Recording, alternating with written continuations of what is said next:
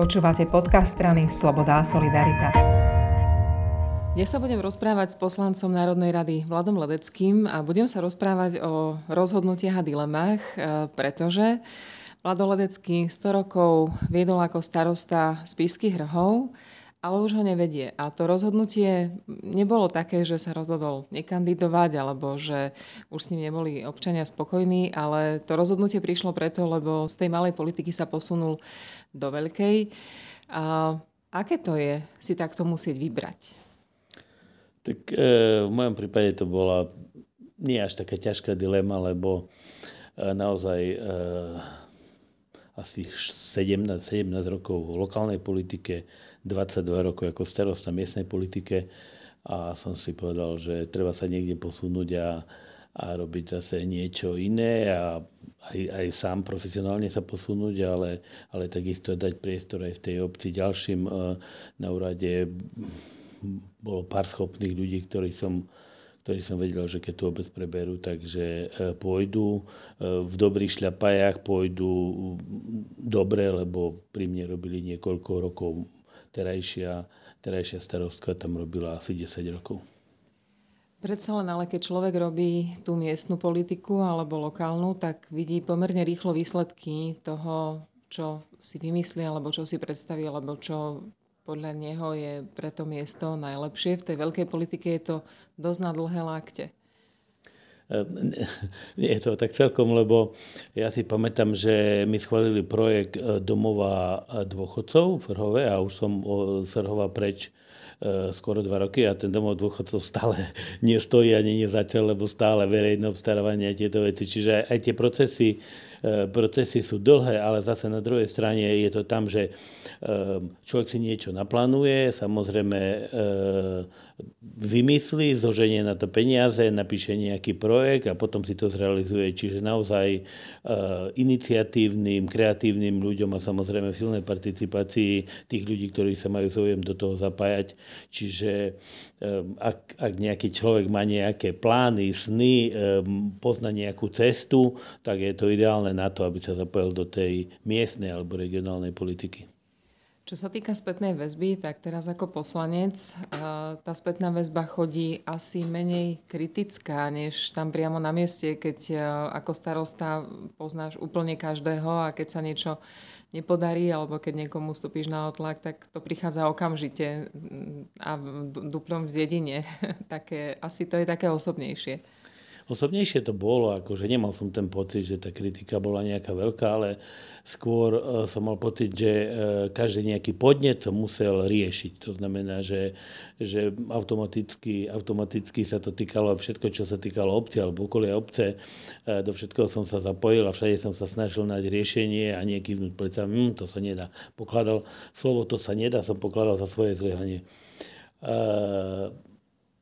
No a prišiel som tu na, tu na je to troška uh, problém, lebo naozaj uh, píšu a, a, a nejakým spôsobom sa kontaktujú so mnou ľudia z celého Slovenska.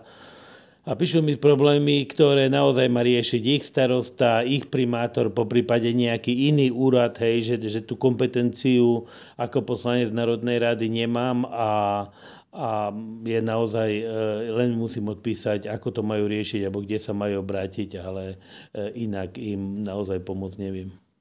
Aj toto asi je napomocné odoslať na niekoho, kto pomôcť vie. Veľa ľudí začína s aktivizmom a potom predsa len, aj keď sa dlho bránia, sa s tou politikou skrátka musia nejako skontaktovať. Je to tak, že človek musí byť v kontakte s politikou, ak chce niečo možno aj na tej lokálnej úrovni ovplyvňovať? Človek predovšetkým, keď chce niečo na tej lokálnej úrovni robiť, musí mať prehľad, musí vedieť, ako funguje systém, ako, kde e, je podpora pre neziskové organizácie, kde môže tá obec získať e, podporu, ako sa, ako sa jednotlivé problémy dajú vyriešiť, ako sa dá napísať projekt, ako sa dá zafinancovať.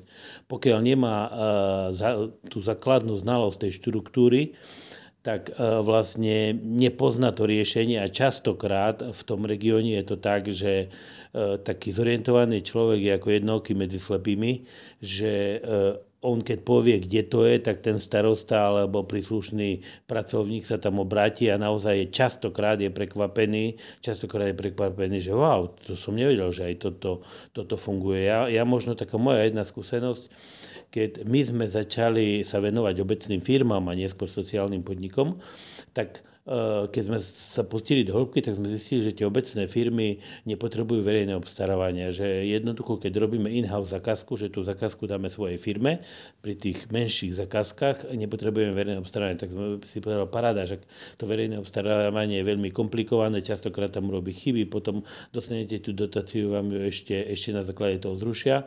A naozaj Eh, keď sme sa stretli a vlastne motivovali iných starostov, primátorov a sme im to povedali, tak nás presvedčali, že to nie je možné, že to nie je. Keď, keď vlastne sme im ukázali ten zákon a naozaj sa poradili s tými svojimi nejakými právnikmi, tak si povedali, wow, jak to je možné, že ja som tak dlho robil starostov alebo primátora a som o tom nevedel. No, no eh, naozaj tie informácie a spôsob, že aj, aj takto sa dá, nie tak, ako to fungovalo celých 10, 15 alebo neviem koľko rokov, tak uh, sú niekedy pre tých ľudí prekvapivé.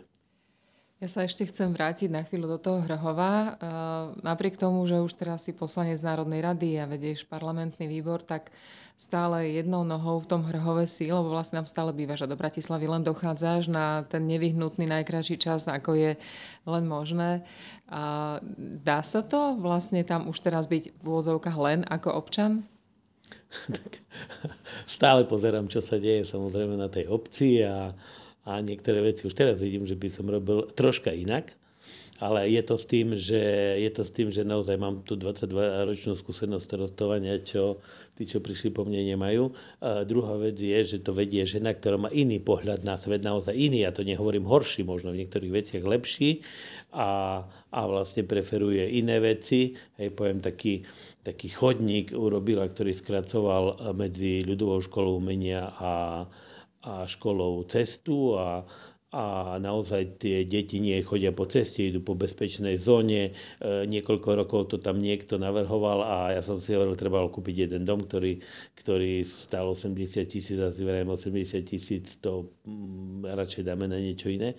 No a nepresvedčili ma. No a keď vlastne prišla ona, tak povedala, bezpečnosť detí je najdôležitejšia a vlastne tých 80 tisíc investovala do toho, tak akože to, to je super, hej, len, len tých 80 tisíc z môjho pohľadu bude niekde, niekde inde chýbať chýbať. Čiže áno, iný pohľad na svet, ale um, som rád, že sa niečo robí a, a urobili takú jednu odvážnu vec, čo naozaj odvážna vec na to, že tá starostka tam je veľmi krátko a má tých svojich poslancov, ale ich presvedčila a kúpili e, neobarokový kaštiel, jeden z najkrajších, ja si myslím, že najkrajší kaštiel na východnom Slovensku e, od štátu, a vlastne aj s parkom, aj, aj s celým zariadením je tam 13 národných e, pamiatok, čiže je o čo sa starať, je čo robiť. Ten kaštiel je v relatívne dobrom stave, samozrejme treba do investovať veľké peniaze, takže e, si priviazali takú jednu veľkú gulu na nohu, ale keď sa im podarí, podarí to urobiť, tak to bude ďalší obrovský skok z Piského roha. Tak dúfajme, nech sa tam dobre vracia. Ďakujem veľmi pekne. Ďakujem Maja za rozhovor.